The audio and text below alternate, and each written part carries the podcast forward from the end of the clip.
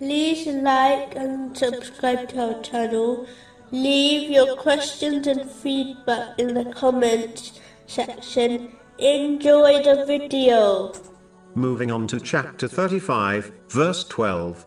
And you see the ships plowing through them, that you might seek of his bounty.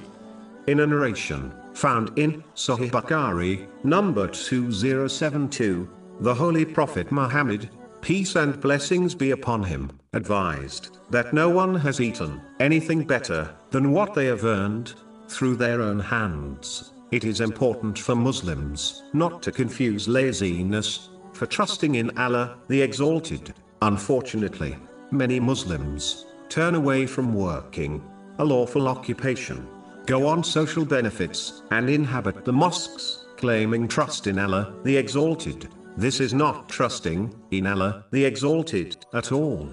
It is only laziness, which contradicts the teachings of Islam. True trust in Allah, the Exalted, in respect to gaining wealth is to use the means, Allah, the Exalted, provided a person, such as their physical strength, in order to obtain lawful wealth, according to the teachings of Islam, and then trust that Allah, the Exalted, will provide lawful wealth to them through these means. The aim of trusting in Allah, the Exalted, is not to cause one to give up using the means He has created, as this would make them useless, and Allah, the Exalted, does not create useless things. The purpose of trusting in Allah, the Exalted, is to prevent one from earning wealth through doubtful or unlawful means. As a Muslim, should firmly believe their provision, which includes wealth, was allocated to them over 50,000 years before the creation of the heavens and the earth, which is confirmed